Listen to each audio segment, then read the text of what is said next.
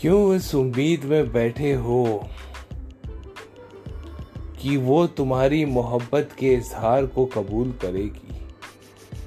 क्यों उस उम्मीद में बैठे हो कि वो तुम्हारे मोहब्बत के इजहार को कबूल करेगी? जितना वक्त उसके पीछे ज़ाया किया है, कभी उसके पीछे भी ज़ाया करो जो असल में तुमसे और सिर्फ़ तुमसे मोहब्बत करेगी।